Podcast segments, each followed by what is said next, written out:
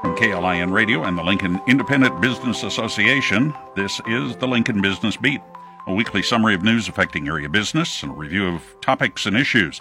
Along with LIBA President and CEO Bud Synhorst, I'm Mark Vale. Glad to have you joining us. Lincoln Business Beat is made possible by Currency. Learn more at gocurrency.com. Happy New Year, Bud. Happy New Year to you. We've turned over the calendar one more time. Yeah, uh, and so far I haven't written 22 on anything that I was dating, so I'm I'm. Uh, I haven't either. I feel like that's almost my own New Year's resolution in and of itself. yeah, no kidding. And um, but we've got a couple of things coming up, and uh, of course the legislature got uh, started on their 90-day session, the long session, uh, which is the the beginning of the two-year. Uh, but we're going to go a little more into the legislative process and, and all of that, the budget and that whole thing in our deep dive. But before that, another governmental body is going to be taking on a couple of issues early in the second week of January. We're talking about the Lincoln City Council. Yeah, the council. So we've talked about this flood mitigation vote. Uh, we've called it the floodplain issue. Uh, there was a bit of an impasse between the city and a group, a coalition that was formed uh, called the Stormwater Coalition to work through uh, some issues, and the coalition was trying to work with the city on some issues, and they kind of reached an impasse. So back in uh, December, which seems like just forever ago, only it's it's only been a couple three weeks, but well, I remember it like it was last week. Yeah, so. exactly. um, we talked about it on the business beat quite a bit. So, um, but they delayed a vote until January 9th, which is next week. And so they'll be talking about uh, that. It's my understanding that there are some amendments that are going to be proposed, and uh, we'll kind of see where it goes. I think uh, it'll be it'll be one to watch to see a what are the amendments, b do the amendments pass, and c I don't have a good inkling that these amendments are going to pass. And so then D, do they pass it as is? And what does that do? And what kind of, well, for lack of better terms, what kind of ripple effect does it cause? And so um, I think that'll be something to watch next week. And, you know, the other wrench in the spoke in this process is there'll only be six council members there to vote because uh, Councilwoman Raybould has resigned her seat because she has become a member of the Nebraska unicameral. So there will only be six people voting on that issue. So we'll just have to wait and watch, I guess, Monday and find out where it all goes. Filling that position on the council that uh, Councilperson Raybould vacated, uh, they would have a chance to do that first, wouldn't they? I mean, it's on the agenda. Why wouldn't they fill that position first and let that person vote, or is it just because they're uh, haven't been through the whole process, or is that one of those? That's questions? a great question for the six people that get to vote on who the new council member is.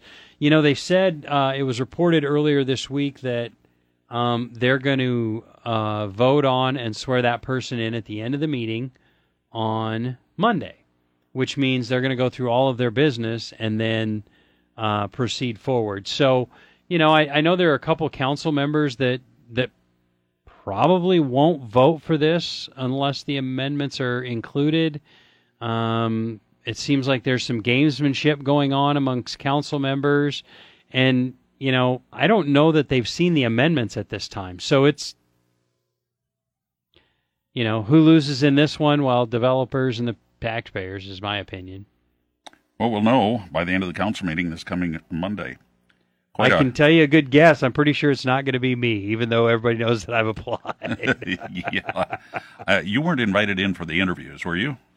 I did not get a formal interview. However, I have had council members reach out to me and talk with me over the phone um, about it. So, you know, there's a report in the Journal Star that there's already consensus on a candidate, which is interesting because I've talked to some council members and they said that may not be the case. So, hard to tell who it'll be. And, you know, we've also talked on here are they going to appoint somebody that's just going to fill the term? Or are they going to appoint somebody that can use the quote unquote bully pulpit to campaign for election? We'll know. We'll later, know next week. Later rather than sooner in yes. this case. So, uh, quite a circus going on in Washington D.C. as as we're uh, laying this podcast into place. We've been through a number of votes for Speaker of the House. Until the Speaker is uh, elected, nothing can happen in the uh, House of Representatives. So, kind of a, uh, a standstill. Uh, what do you call it? Uh, they're at loggerheads for getting anything done in Washington, which, to be real honest, may not be all bad. There's part of me that questions whether that's really a bad thing. Uh, you know, and one of the one of the big lessons I think people learn in politics is you got to know the vote when you walk in the room. And it's always good, you know, no matter where you are, if you kind of have a good idea where the votes are.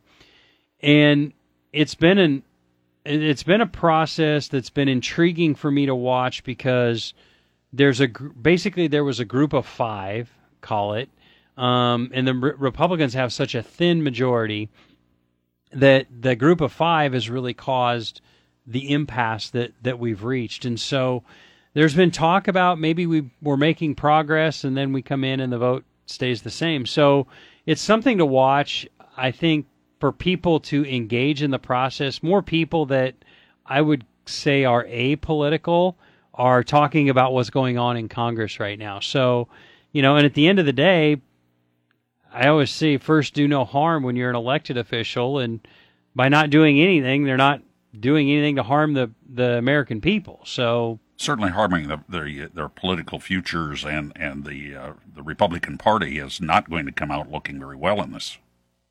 Yeah, I, I think at at the end of the day, only Republicans could screw up a Republican majority yeah, and make it look like this. And you know, it's it's unfortunate that some some things have happened in this process. I don't know where this is going to go, and I think that's the hard thing right now for people to understand is where is this going to go, and when are they actually going to make a decision? Well, as you mentioned, it started with five. It was up to 20 at one point. I, I was reading an opinion piece, and I don't remember uh, what the source was, but this opinion piece said, uh, you know, uh, what it started out as five, and they may have been able to negotiate through this, but it, it picked up steam with the others when uh, Congressman McCarthy's website, uh, one of his, I don't know whether it was his political, his reelection website or his official one, uh, actually had started referring to him as the expected speaker uh, back in early December, and then uh, earlier this week he moved into the speaker's office, and they they just felt that that was a little bit forward for their um, for their way of doing business, maybe a little presumptuous.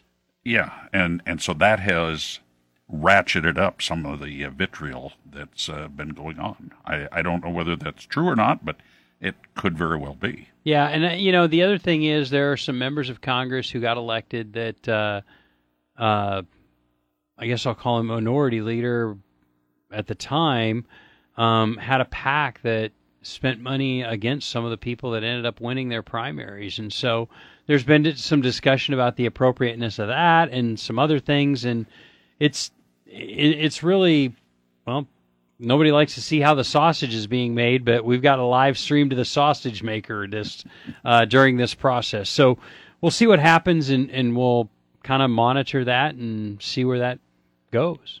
Sausage making underway now at the uh, state capitol as the unicameral 108th session of the Nebraska legislature kicked off earlier this week. Um, how about the legislative priorities that you're getting from talking to uh, legislators here in the, the Lincoln area? Well, I think uh, you know one of the things that uh, that we've talked about a lot are LIBA's priorities, and and there was a you know there's an article earlier this week in the paper uh, that talked about different priorities of different state state senators, um, and you know of course the Lincoln state senators. So uh, Senator Geist uh, represents kind of southeast Lincoln.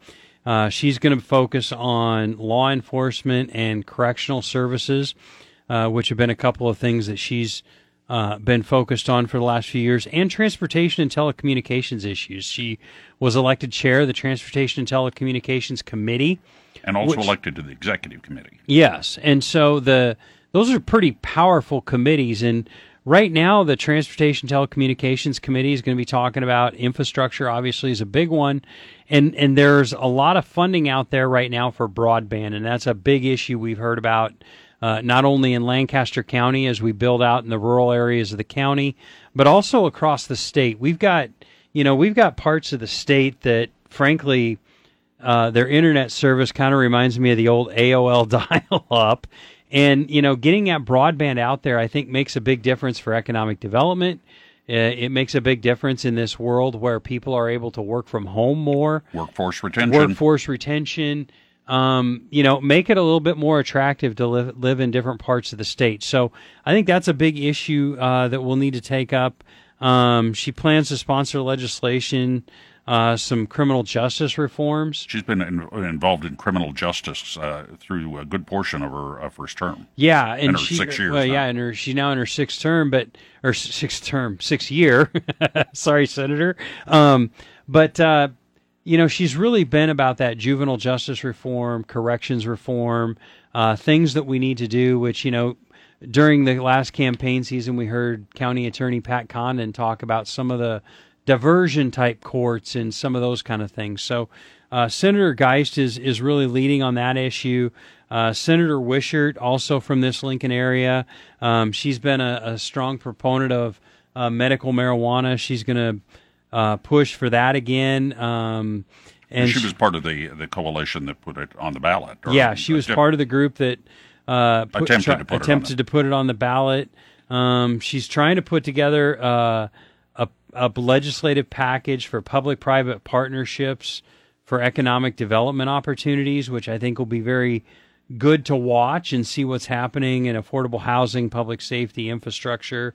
Uh, newly elected Senator Dungan is going to uh, really focus on schools and teachers, it sounds like. Uh, Senator Danielle Conrad, who has served eight years in the legislature previously, talked about kitchen table issues, which I thought were interesting way to put it. Um, but she also served on the appropriations committee last time she was in, and uh, she wants to try to get to be a part of the budget. Um, and so Senator Bostar, also from Lincoln, he's going to focus on legislation designed to improve access to child care and early childhood education. Um, and then, of course, we've got uh, newly elected Senator Jane Raybould uh, in Lincoln, and then newly appointed State Senator Beau Ballard. So there's a lot of senators who touch Lincoln. Um, also, Senator Clements and Senator Brandt and Senator Dorn touch parts of our county. So, quite a few state senators that touch our county. Um, a lot of things that we'll be engaging with. And, you know, we sent a letter uh, last month to all the state senators uh, about our legislative priorities. And, you know, hey, here are the priorities LIBA's focused on. We'd love to work with you. Please let us know if there's anything we can do to to help you with policies. And so we've had a few reach out and ask us some questions regarding those. So it's time, you know. Uh, I had a friend one time that used to joke about that bell that goes on the legislature. He thought it was like horse races, and when the guy says, "And they're off," Yeah. And so, well, and they're off. Here we go. Um, it's time to buckle up for the next four months and four or five months and see what happens in the Nebraska unicameral. Yeah, even though it's a 90 day session, the uh, end is in early June uh, when they go sine die, and uh, hopefully we'll have a two year budget by that time. Well, we have to have a two year budget, and education funding is going to be a top priority. It's uh, That's part of what Governor elect Pillen told us a couple of weeks ago here on Lincoln Business Beat. Um, he pulled together that coalition or a, a, group that's been studying it, and they're ready to hit the ground running. A lot of money, surplus money from uh, ARPA funds and other COVID still there. So that's going to make this budget discussion really interesting. I can see you going deep, deep dive on a few of these at some point. Yet well, we've session. heard some income projections too that are uh, above forecast from the forecasting board. So a lot of things going on there that legislative process, an interesting one. We'll uh, do our deep dive in just a moment. You need help finding reliable financing options for heavy machinery, trucks, or other equipment for your business? Currency is here to help. Currency specializes in finding the most competitive financing options for construction equipment, farm machinery, trucks, trailers, other big ticket items. And whether you're replacing old machines or expanding your fleet, Currency makes it easy to get that financing. It's secure, free to use, gives you a single point of contact for the entire process. Visit gocurrency.com, fill out the application. Currency will automatically find a lender offering the best rates and terms. Currency is equipment financing made simple. Visit gocurrency.com and apply today. Offers may vary and arranged by Express Tech Financing, LLC. Doing business as currency pursuant to CFL license 60DBO-54873. Without the ones like you, who work tirelessly to keep things running, everything would suddenly stop. Hospitals, factories, schools, and power plants, they all depend on you. No matter the weather, emergency, or time of day, you're the ones who get it done. At Grainger, we're here for you with professional grade industrial supplies. Count on real time product availability and fast delivery. Call clickgrainger.com or just stop by. Grainger for the ones who get it done. Waiting on a tax return? Hopefully, it ends up in your hands. Fraudulent tax returns due to identity theft increased by 30% in 2023. If you're in a bind this tax season, LifeLock can help. Our U.S.-based restoration specialists are experts dedicated to helping solve your identity theft issues. And all LifeLock plans are backed by the Million Dollar Protection Package. So we'll reimburse you up to the limits of your plan if you lose money due to identity theft. Help protect your information this tax season with LifeLock. Save up to 25% your first year at LifeLock.com slash aware. 108th session of the Nebraska unicameral underway. This entire legislative process, we're right now in the, as we're getting started, of course, we've got a new speaker. Mike Hilgers moved up to uh, Attorney General, so uh, Senator Arch became the speaker. He was elected unanimously on the first day. But this whole process, um, we're going to get what a thousand maybe bills introduced here in the at the start. Well, you know, since we have casino gambling now in Nebraska, um, I'll refer to it as the over under, and I'd say I'd probably set the over under at about 900 bills. Um, and I might be an over better this year because we got a lot of new senators. We got a lot of people in the last two years of their term uh, a lot of senators, and so there's probably going to be a lot of things that are introduced. Um, you know, so we're probably going to see 900 to 1,000 bills. And, you know, you talked about the 90 day session. So a full legislature is two sessions. We have the 90 day session. And really, the 90 day session, the one constitutional obligation that the senators have is to pass a budget. And so the budget is the focus of the 90 day session. And then we have a 60 day session. But you know, and it's important for people to understand in some states that would be 90 calendar days, whereas in Nebraska, it's actually 90 days in session. So when you go a 90 day session, people think, oh, January, February, March, basically. Well, no, that's it's 90 days that they actually gavel in in session, which usually plays out late May, early June, uh, depending on how the calendar works out. And then the 60 day session is just uh, that'll be in 2024 have to get my dates right since we're just into the new year. But in 2024, we'll have that 60 day session, which usually ends mid to late April. And of course, with the budget, it is a biennial budget, so they're looking at a two-year process, uh, and and that's why this constitutional requirement is there. Correct. Correct. So, um, you know, it's it's one of those things where a senator gets newly elected, and all of a sudden, the first thing they have to do is figure out how to pass a state budget, um, which is you know, you just get into office and now you're dealing with a multi-billion dollar budget. So there's a lot of work to be done, you know, right away when they get elected. First day, we had the uh, committee chairs uh, uh elected, uh, speaker was elected, named a new clerk after the retirement of longtime clerk. Well, yeah, Patrick uh, O'Donnell retired, and you know we've got a new clerk, and uh, Brandon Metzler uh, is going to be the new clerk of the legislature. Brandon's worked for Patrick for a few years. But the in, the other thing, you know, we talked. I just mentioned Mark about new senators and the budget and trying to figure out process. There's a lot of institutional knowledge um, that we've seen in a lot of different departments that that's no longer there that have gone on to retirement, different things.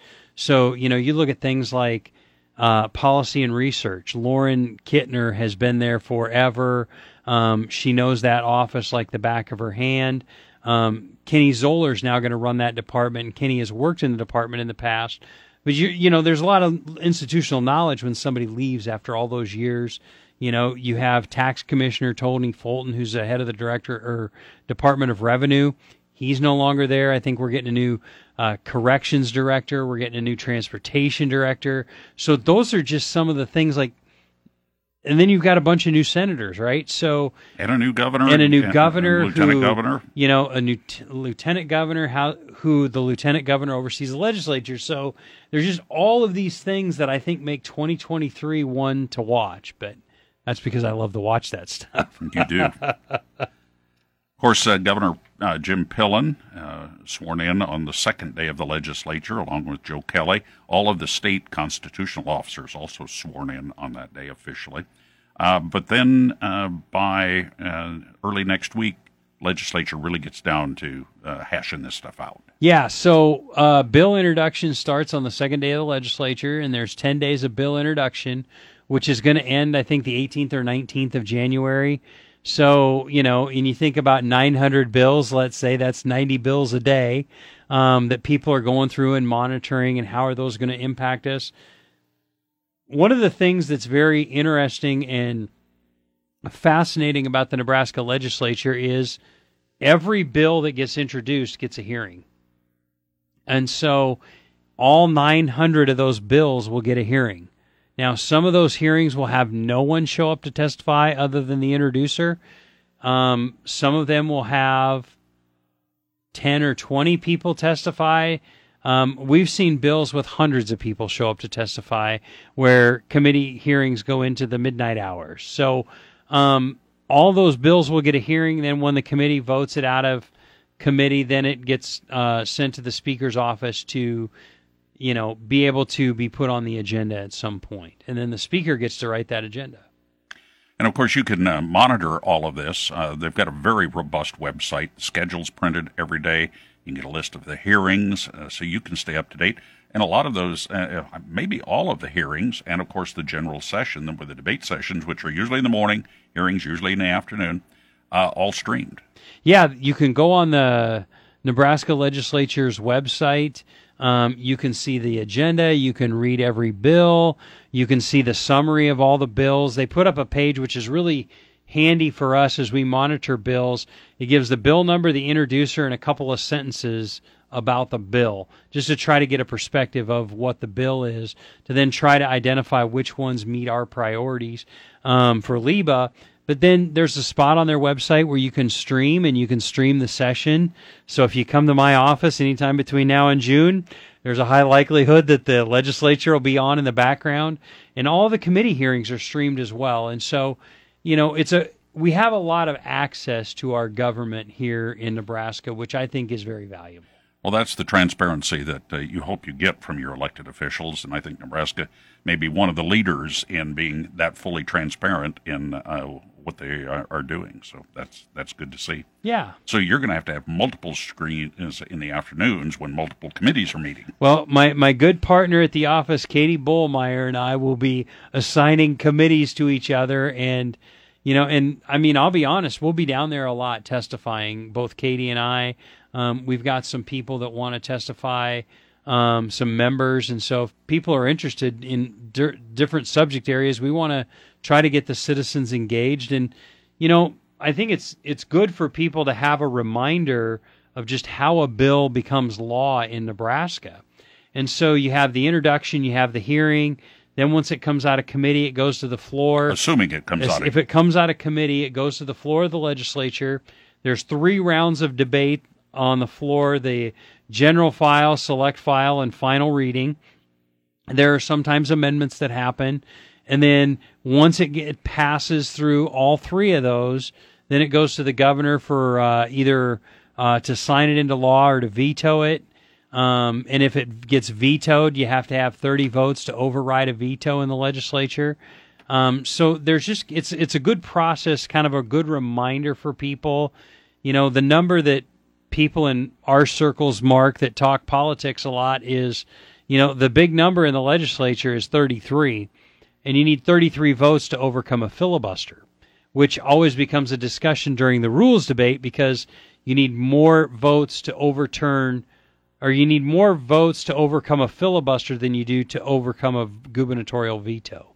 You only need 25 votes to pass it, but if they try to filibuster the bill, then you need to have 33 votes to, to get it passed or 17 votes to kill it. So, yeah, it's an interesting process. probably well thought out. Now, another thing that can, that is going to happen, as we understand it, uh, not only are bills introduced, but constitutional amendments also are introduced in this period, and we understand at least one constitutional amendment is going to come from Senator Erdman. Yeah, uh, there was a report earlier this week that Senator Erdman's going to introduce a constitutional amendment which would take us back to a two-house legislature, and or yeah, two-house legislature, and the there the one house I think he said would have thirty-one. Yeah, it, what representatives. It would, what that would do is uh, it would give um, three counties to one, in that case, senator, and you've got a representative if you follow the, the naming of, of the U.S. the legislative branch. Mm-hmm. So three counties, and that would be represented by one person, regardless of population. Which so, is kind of interesting, right? Because if you put Banner, Kimball, and Scottsbluff County against Douglas, Sarpy, and Washington, you know, there's there's a discrepancy there, and then the other house would have 62 members, and those 62 districts would be apportioned by population. Interesting concept. I wonder where it will go. Um, so that'll be one to watch. That's one that, you know, Nebraska is the unicameral system in the United States, and so it'll be interesting because you have people on both sides of that issue to see what they what they want to do we had discussions here uh, as part of our legislative banter back and forth. One of the, the interesting things was uh, one of our guys here at the station said, uh, you know, this is not going to, would never pass in, in Nebraska. You got the, the populace that says, no, we're not going to pay senators any more than $12,000 a year and you want to grow government? you know, come on. I mean, not going to happen. But we'll see whether it even gets out of committee. Well, if it gets out of committee, it gets to the floor of the legislature, it's going to have to go through those rounds of debate. And then it'll go on the, the ballot in 2024 and the voters will decide. You know, so who knows? The you know, last year we talked a lot about the airport bill that was a constitutional amendment on the airport funding and, and how they can use their, their revenues and that that passed pretty overwhelmingly. Um, you know, voter ID passed was a petition onto their onto the ballot. So there's two different routes, and so you never know what could happen. We'll have to sit back and pop some popcorn and maybe have a tailgate party over on K Street and uh, watch and see what happens. And in the meantime, fasten your seatbelts. You might want to tug it a little bit tighter and uh, at certain times. And they're off. and, and, they're off. We need to get that that bell from the legislature. We'll ring it on here on Lincoln Business Beat. But yes, the, their website is, as we mentioned, very um, very robust, and and will take you through these steps. We use it all the time in the newsroom.